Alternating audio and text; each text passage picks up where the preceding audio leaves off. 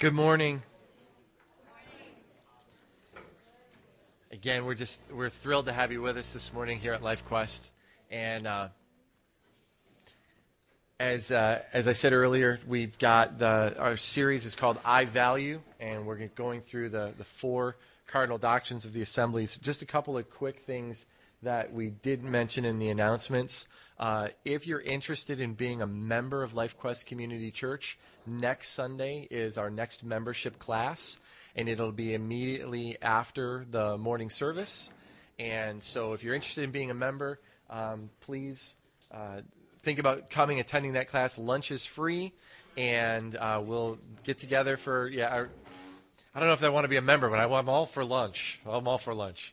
Um, but uh, our membership classes runs about an hour and a half or so. We try to make membership uh, not a, a some churches make membership a 12 week long process, and you have to be able to prove that you can walk on coals and do all kinds of things to validate your existence and membership in our church. We, we don't do snake biting. Um, but we feel that being a member of a church shouldn't be any harder than coming into the kingdom of God and asking Christ to forgive you of your sins. It's not a hard thing to do. And so we don't make membership this long, exhaustive process. We get together, we meet for lunch. We have uh, something called a spiritual formation plan, which may seem long and arduous and feel like walking on coals.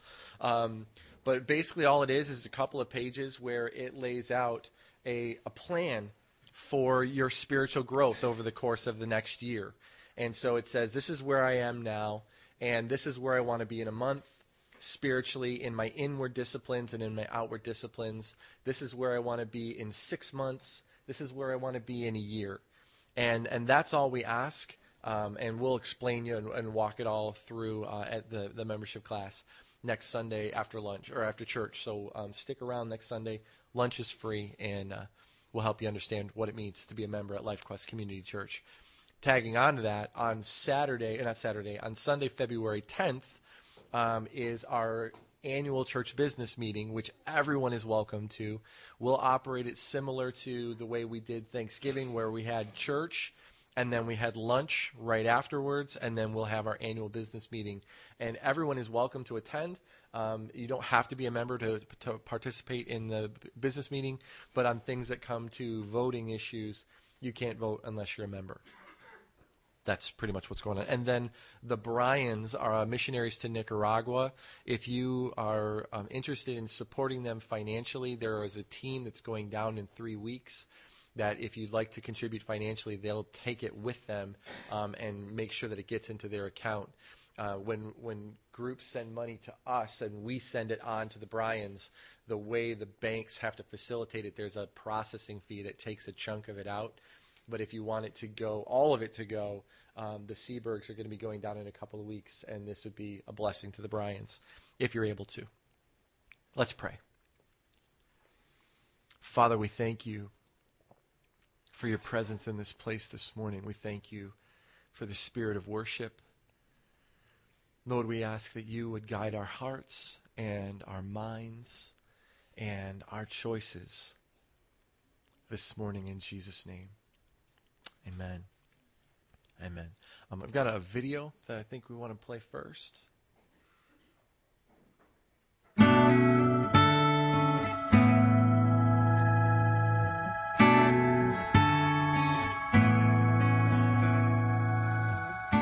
When I run, it's actually like being locked into my own little world for a while. And I find myself thinking quite a bit about life, about God, you know, the big questions. What's this race of life all about anyway?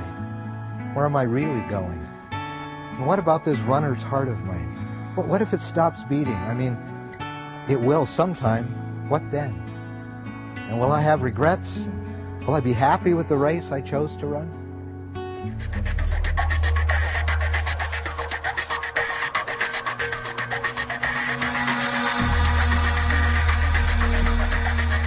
You know, some things I just wish I could do over again. It's like this 5K race I entered a while back. Should have been easy, but about a half mile from the finish line, I got so dehydrated and overheated, I had to quit. And I kicked myself the rest of the day, but the race was over and there were no second chances. But are there ever really any second chances in life? Surprisingly, the answer is yes. The Bible calls it salvation. Salvation is God's great second chance for every one of us.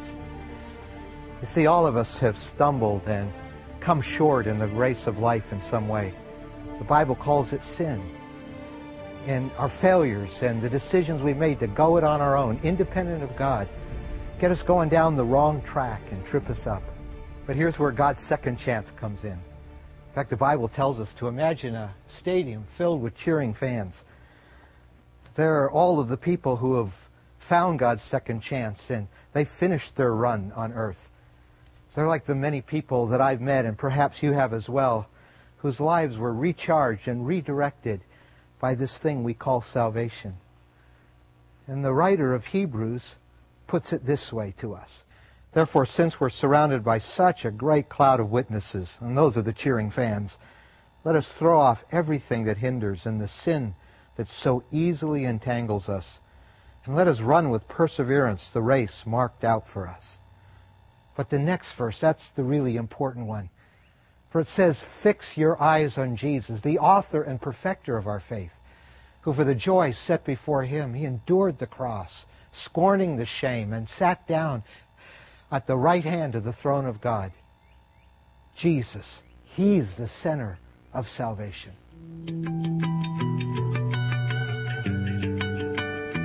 Destination, that's what it's all about. In fact, in this race of life, our destination is not so much an accomplishment or even a place, it's a person, the Lord Jesus Christ Himself. He is the finish line, as well as the one who gives us the breath it takes to get us there. It's Jesus who ran through the wall of shame and pain at the cross in order to die in our place and through his shed blood to wash our imperfect record clean. He's the only one who offers us the free gift of forgiveness and invites us to start all over again. You see, that's really what salvation is all about, a new you. Do you realize how hard it is to get a new you all by yourself?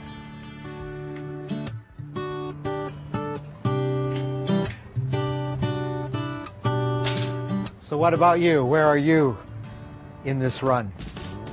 And where's it all going to end? You know, someday this runner's heart of mine is going to stop beating, and, and so is yours. And the question is, what then? And what's going to be at the destination? A lot of things that don't really matter in life? Or maybe the question is better, who will be at the destination? It can be Jesus Christ you see, Jesus died on the cross to take all of our sin, all of the guilt of our wrong choices and wrong directions in life. So I encourage you to say no to your sin and no to the track you've been running in life and say yes to Christ's forgiveness, yes to Christ's way in your life. And if you make that decision, I encourage you to tell a Christian friend or a pastor about it who can help you in this run. And I know that if you do make that decision, you will never regret starting this run towards Christ.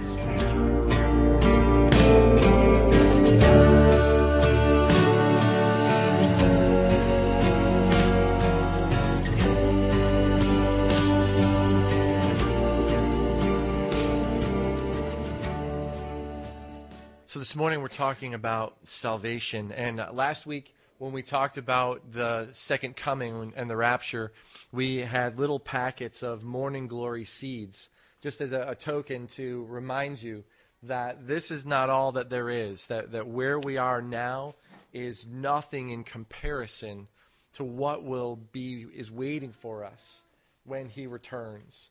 And um, so there's there's morning glory packets over there. If you didn't grab one last week, grab one. Uh, just as a reminder, it's got a little sticker with a verse on it. Uh, this week with salvation, I thought that it might be kind of appropriate that our, our reminder would be a, a medal.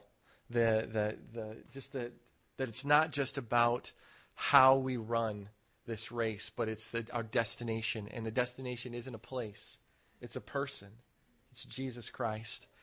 And, and we can be confident that, that when we get there, that He'll be there waiting for us and that He's with us along the way. And, and so this morning, I want to talk to you about something that um, is, is the only way that we can have salvation, and that's repentance.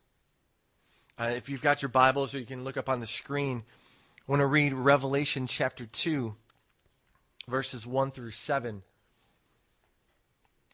It says, Write this letter to the angel of the church of Ephesus. This is the message from the one who holds the seven stars in his right hand, the one who walks among the seven gold lampstands. I know all the things that you do. I've seen your hard work and your patient endurance. I know you don't tolerate evil people. You've examined the claims of those who say they are apostles but are not. You have discovered they are liars. You have patiently suffered for me without quitting. But I have this complaint against you. You don't love me or each other as you did at first. Look how far you have fallen. Turn back to me and do the works you did at first. If you don't repent, I will come and remove your lampstand from its place among the churches. But this is in your favor you hate the evil deeds of the Nicolaitans just as I do.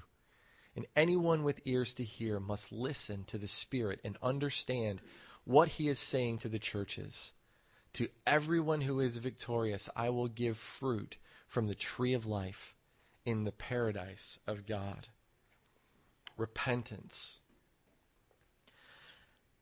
Now, if there's one kind of prayer that I think for us that we need to get right, it's the prayer of repentance.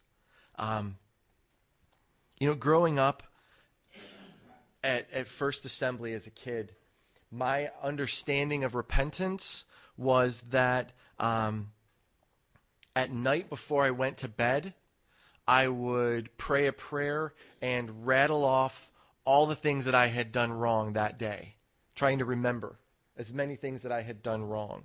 Um, and repentance was something that happened at places like youth convention. That there was a big event and there were thousands of kids, and the, the speaker would give an invitation, and, and I would go forward, and repentance involved crying and feeling bad. And, and not that any of those things are, are wrong, but I began to think that repentance only happened at the altar at church over on the right hand side just behind Ida's organ. That, that, you know, that spot where, you know, my tears stained the carpet, that's where you went for repentance. Um, and repentance was really only, you know, if I if I did something wrong and and then I, I repented of it, but I didn't cry, I didn't really repent. Because repentance means that you feel bad and you cry and you're at the altar behind Ida's organ. And and it's when you really really mess up that's when you need repentance.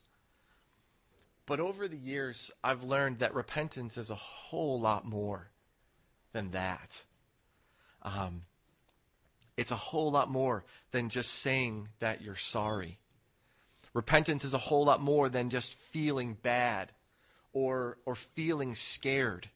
You know, last week, Pastor Dave talked about the, the second coming, the rapture.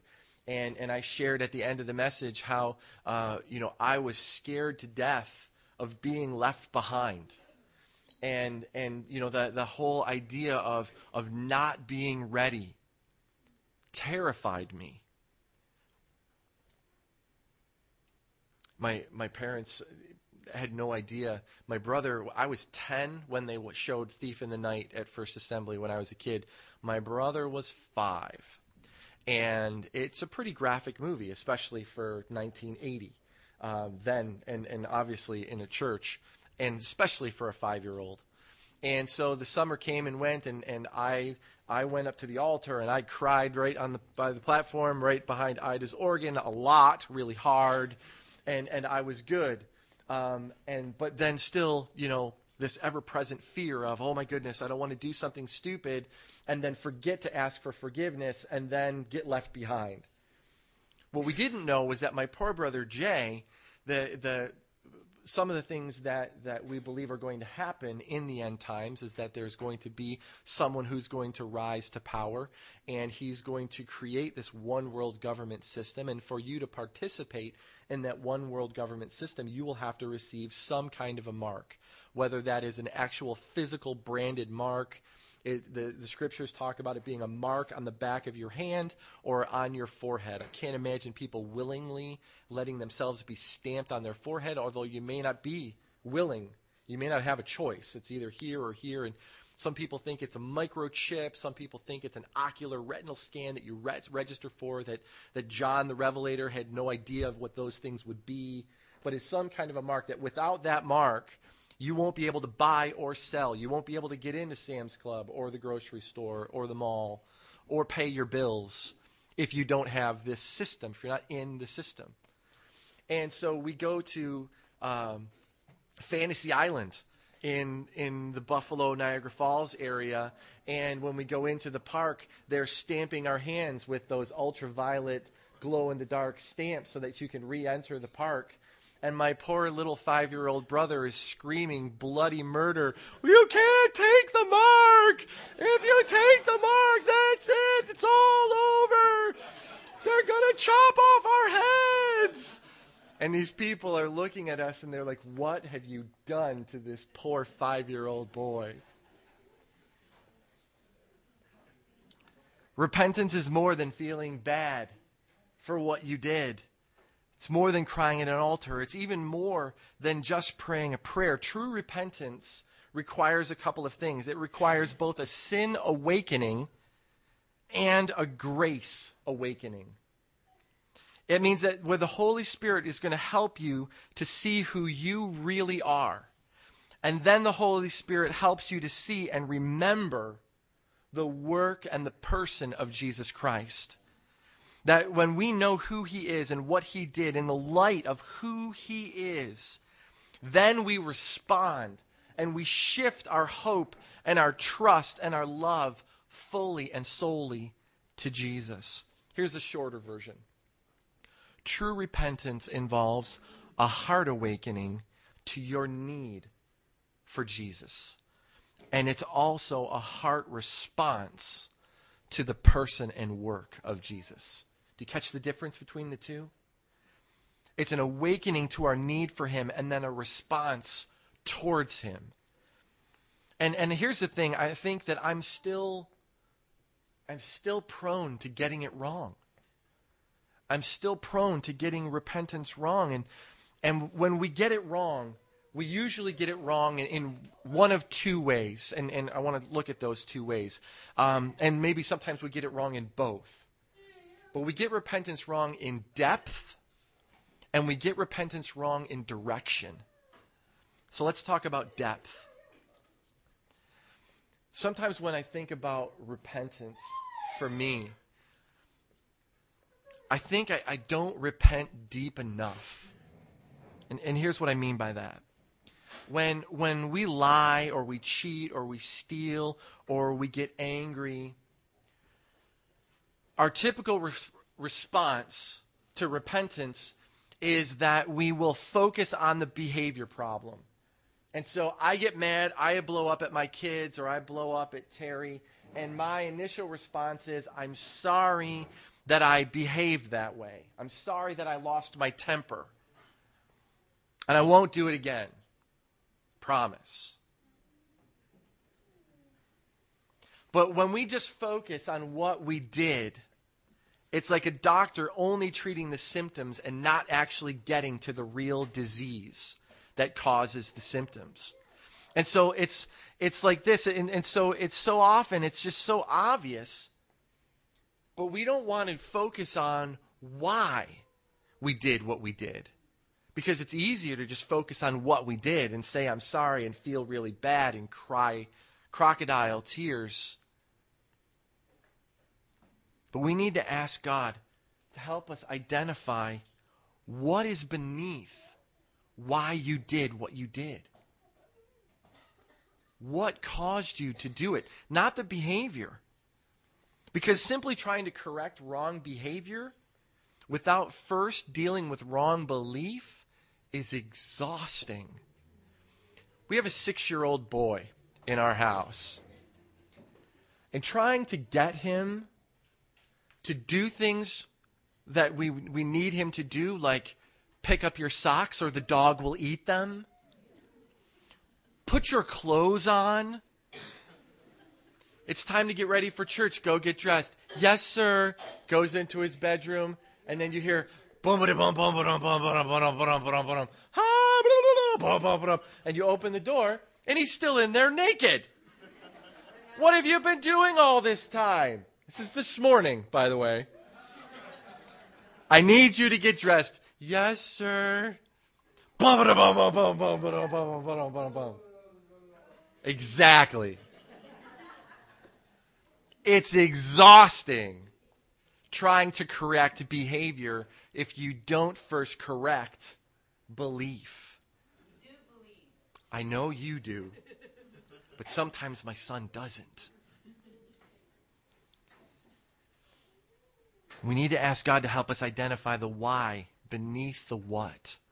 Um, because, again, it, it's exhausting. There's a, a video clip that I, I want to show you that I think is a great illustration of this.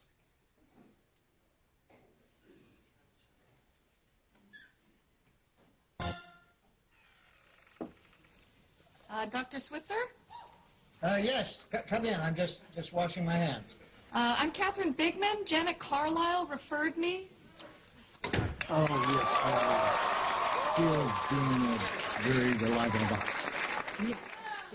So I, I'll do finger puppets. All right, stop it. Just go to the next slide. Um, so in this video is Bob Newhart, who is hysterical and amazing. And he is a psychiatrist, and he's in his office, and this woman comes into the office, and she um, she has problems. Um, and her problem is that she's terrified of being buried alive in a box. And that's her terrifying fear. And so Bob Newhart says, Well, talk to me about that. You know, what does that mean? What does that look like? And she says, Well, I'm, I'm terrified of being buried alive in a box. Says, and so, you know, anything that's box like, like tunnels or elevators or houses, whenever I'm in them, I'm like terrified of being buried alive in a box. And, and so Bob Newhart says, so, so basically you're saying you're claustrophobic. And she goes, well, no, it's more than being claustrophobic. I'm terrified of being buried alive in a box. And, and he says, all right, well, here's how I charge. I charge $5 for the first five minutes, and then after that, I don't charge anything. And she's like, Really? This is a great deal.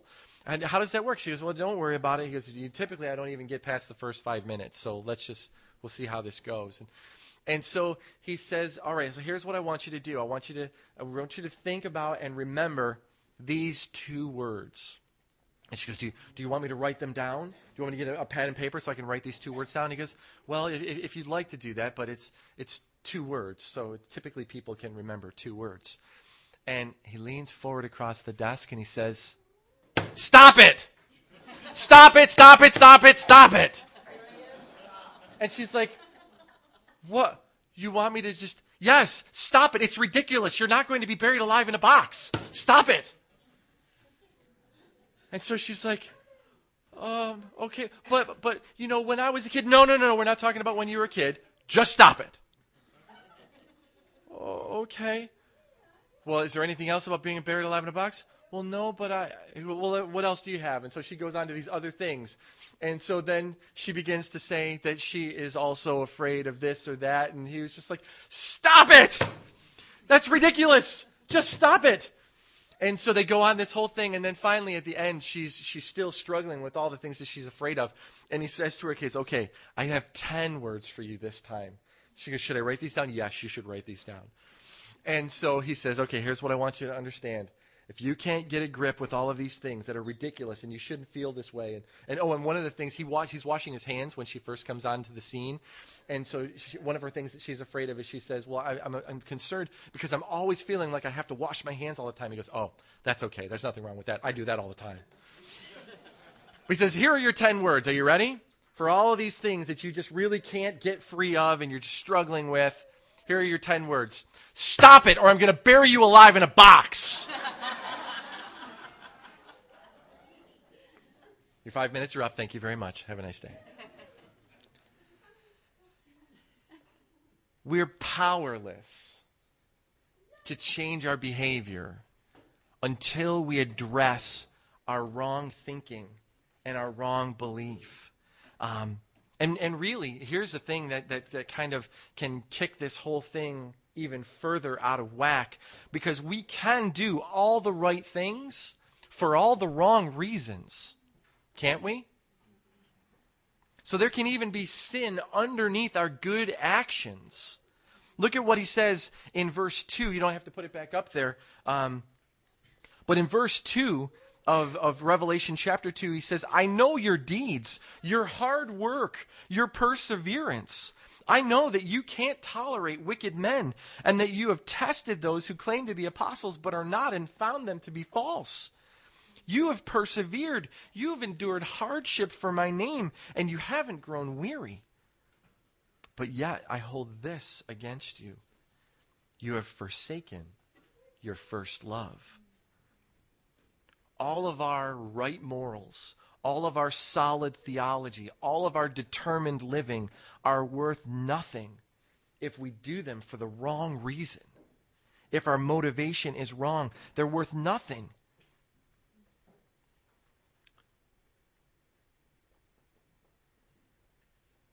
They had done all the right things, good things, but they had forsaken their first love. And the church in Ephesus, they had the what right, but it was the why.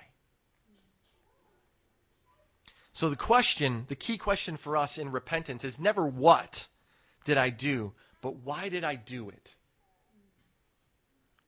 We commit sins because at that exact moment that we commit sin, something or someone has become more central to our existence, more significant to our sense of self and, and worth than, than the person and the work of Jesus Christ. And so, simply put, when we choose to sin, we are saying that we are taking something else and saying, I'm going to trust this more than I'm going to trust him.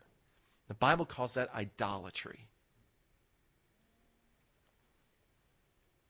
Because something or someone else has our heart's affection in that moment, and we're looking to that thing to validate us, to justify our existence, and we're looking for that something or that someone else to be our functional Savior.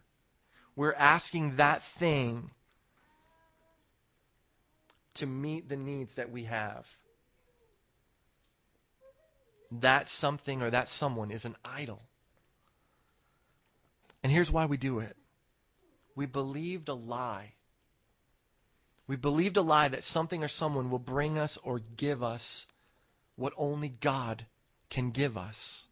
We've believed the lie that, that the Satan, that the serpent has been telling since the garden. Did God really say? That idea that, you know, God's holding out on you. And if you trust Him and if you live for Him, you'll miss out. And the things that you want, the things that you think are so important, God's holding out on you.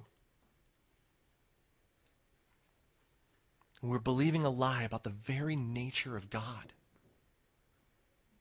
Let me give you a personal example. For much of my life, and probably even still today, um, I struggle with being a poor loser. My kids throw a snowball at me. Retribution. Snowman head comes flying across the yard.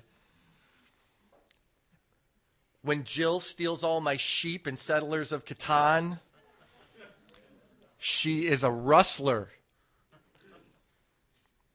And so when I lose at board games, I make excuses, right? That the cards were stacked against me.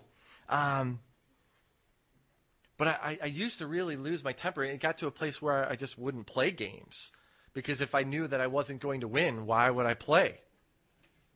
It's a sad way to live your life. No one wants to play with you. And so my parents and my friends or, or my wife, they would tell me, you know, Rob, you need to grow up and stop being angry. You know, Christians don't act that way. Christians don't don't behave that way. And and I, I obviously I couldn't disagree.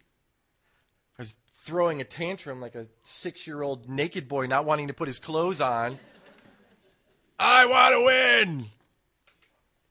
But when I was confronted with that truth, there was three possible things that I could do and, and did, and sometimes all three. First one is that when I was confronted with, Rob, you're being an idiot, I would get angry. I would get even angrier than I was. Or secondly, I would feel condemned and guilty about my inability to lose well, and I would just be like, oh, you're right. I'm such an idiot. I'm such a loser. Why can't I get this right? And I would just self loathing would just pour it over my head. Or I would say that I was determined that, that this time I'm going to get it right. I'm not going to let it happen again. But it would happen again. And the reason it happens again and again and again is because guilt and determination and trying hard can't change your heart. What I need to realize, and what I needed to realize as a kid, and what I still need to realize today, is that beneath my behavior, there's an idolatry issue. That somewhere along the way, I began to believe the lie that I needed to be a winner and to be successful if I was going to be a valuable person. And that desire to win permeated and, and permeates every aspect of my life. Whether it's being a great neighbor, whether it's being a great pastor, whether it's being a great dad. Convinced that, that being a success and being seen as a success can become an idol in my life and in my heart. And when you have an idol, an idol is something that you make sacrifices to or for, right? Uh, and, and, we don't functionally have little uh, little statues in our homes that represent deities or or false gods that we then bring offerings to. I, the boys and I went to the Memorial Art Gallery yesterday, and we were walking through this African exhibit, and they were showing all these different idols that they would they were idols for good weather and idols for this and that, and they would bring offerings to these idols. But uh, an idol is something that we make sacrifices for and center our lives around. And so idols could be good things. Idols could be sports. Idols could be success. Idols could be our appearance. Idols could be not just winning at games, but it could be wanting to win arguments, wanting to win in traffic, wanting to win at school or at work or in, in music or, or, or ministry. And I would continually just beat myself up and say, Stop it! But until I began to realize that there was an idol that I needed to repent of worshiping, I was never able to, to get freedom from that. And it's something that I constantly have to struggle with to say, God, I don't want this in my life. I repent of, of accepting the lie that this idol brings to my life. So the question is what are the idols in your life? that you need to repent of this morning. Because there can be the idol of pleasing people beneath your sin. There can be the idol of popularity. There could be the idol of success, the idol of image, the idol of ministry, the idol of always being right, um, always being smart, or always doing the right thing, the idol for uh, of always knowing that you've provided and, and finances can become your idol.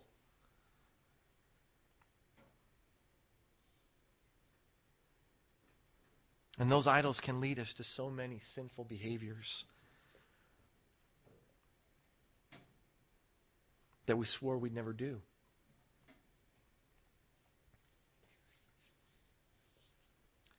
So let me push on this a little bit more because it, it goes deeper even than just um, idolatry. Because beneath the idolatry for us is really a lack of belief in the gospel. Because if we believe that we are sinners, saved by grace, that we're sinful beyond belief, but loved beyond hope, then we won't need to look for other things for our approval or for our acceptance. When we center our lives around Christ, living with Him as our goal, true repentance is this it's always about repenting of unbelief. When we repent, it's not, Lord, I repent of the bad things that I did. It's repenting of the unbelief that I believed the lie that led me to do those sinful things. When we sin, we forget the gospel. And so, repentance, even when you look at the language of repentance in the passage in, in Revelation chapter 2, the language of repentance involves the words like remember, and it involves the word return. So, when I struggle with my idol of winning, I have to, to bring that idol of success and, and perception, and I need to take it to the cross, and I need to say, God, please forgive me. I repent of believing the lie that, that success and winning brings value to who I am, rather than recognizing that you are who brings me my value and my worth and my purpose. What Jesus Christ accomplished for me is everything. And I don't have to serve a God of accomplishment anymore. I don't have to serve a God of success. Jesus hung upon a cross as a loser to ultimately triumph. He ultimately triumphed through losing so that I wouldn't need to pursue winning at any cost. Think about that. So maybe you're here this morning and you have an idol of beauty. Remember that Jesus gave up the beauty of heaven and became ugly on a cross so that he could have you. That's beautiful. Maybe you have an idol of family. Jesus was separated from his Father. The Father willingly crushed the Son so that they could save you. Now, I'm not saying that, you know, one of our core values is putting family first, but we can, we can put family even in front of God.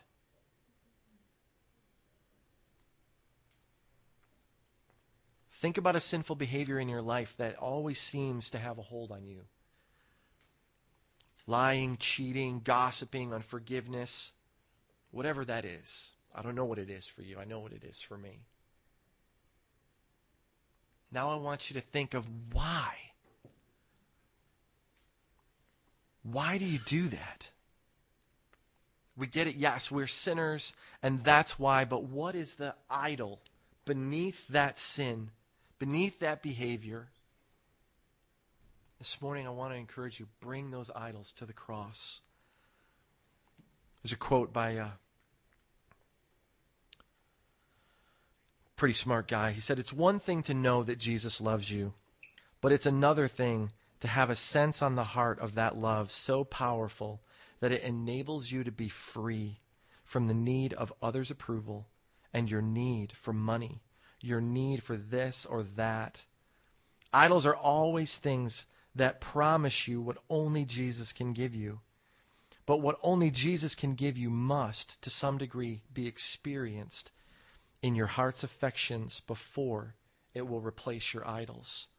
Because idols will become your master. And idols where, where Christ says, Look, I died to have you. Idols will ask you to die to have them.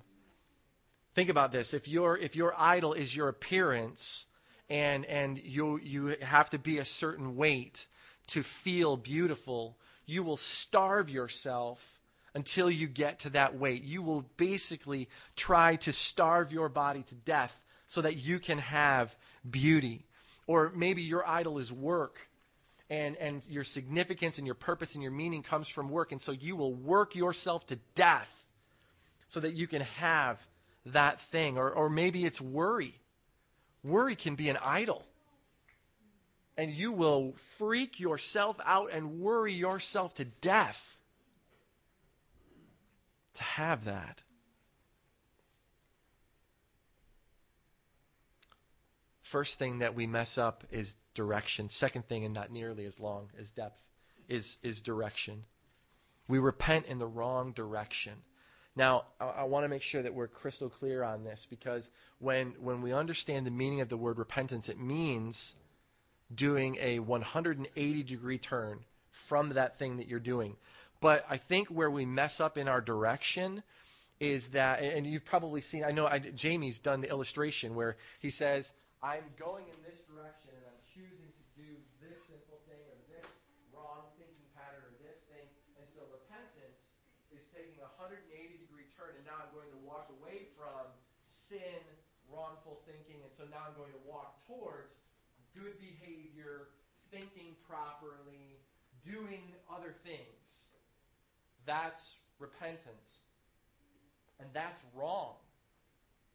Because it goes back to stop it, stop it, stop it, stop it.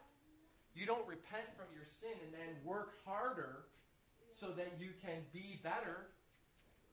It doesn't work. When we turn the 180 degrees, it's not 100 from, from lying now I'm going to be honest. I turn from lying to Jesus. I turn from lust, not to purity and working hard and beating myself up, but I turn from lust to Jesus. You catch the difference in direction? We, we say this all the time to our kids and, and to people that we share the gospel with that you can't earn your way into heaven. You can't work hard enough. You can't go to church enough. You can't be good enough. Ever. We turn from those things that we are lost in, that have got us trapped, that we have allowed to become idols in our lives, and we turn our direction not to more work, but to Christ. Not from meanness to kindness, or lying to honesty, or laziness to hard work, but from whatever that idol holds at the, the, the center of that lie that we've embraced as the truth in our heart, from that lie to Jesus.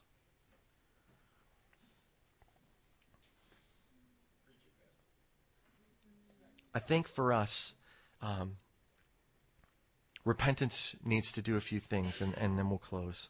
Five thoughts on uh, repenting in the right direction. First is this repentance should always set our eyes and focus back on Jesus and should not be some sort of self loathing or exercise in self salvation where the focus goes right back to us. Second thing, repentance is not about shame and making ourselves feel ashamed as if that makes it all right. Crying for hours behind the organ where Ida sits at First Assembly doesn't change anything. Repentance is returning to Jesus and remembering that he died for this sin Third thing, repentance is repentance that is not Jesus focused gives attention and worship in the delay to you. When I turn and I don't repent and turn 180 degrees to Him, and I return in 180 degrees to now I'm going to do better, it means I am in control. I'm the one that's doing the work. I'm the one that's earning my salvation. Number four, repentance is not turning in any way at all to myself. It is not focusing on me. Psalm 51 talks about that there is joy when we repent. Repentance results in joy, it restores me to joy. You know, for us, a lot of times as Christians, we feel like we, we live like we have a lot to personally atone for, that, that we have to make it right. And that's a noble thought, but it's exhausting and it's powerless. Sin, obviously, is worse than we think because you can't atone for it. You can't work hard enough to get free of even one. And I want you to hear this. You have nothing to atone for. Jesus Christ atoned for our sins on the cross. He paid the price, and it's paid in full. It's paid. It's provided for us at the cross. So when you're struggling with something and you need to repent, stop trying to atone for yourself and just be grateful for the fact that you don't have to. And accept what He's done for you. True repentance involves a heart awakening to your need for Jesus and a heart response to the work and person of who He is every single day. 2 Peter 3 9 says, The Lord is not slow in keeping his promise, as some understand slowness. Instead, he is patient with you, not wanting anyone to perish, but everyone to come to repentance. Let's pray. Father, we ask that you would help us this morning to grasp the reality of what salvation means for us. Father, if we've got idols in our lives that we have pulled in and placed in our hearts in place of you, help us to identify them. Help us to, to get rid of them and not work harder, not think harder, not do harder. But Lord, we would turn 180 degrees from those lies that cause us to do the stupid things that we do to you to a personal relationship with you every single day. Father, we thank you for your presence in this place. Help us this week to identify those idols and get rid of them in Jesus' name. Lord, we love you. We thank you that you paid it all.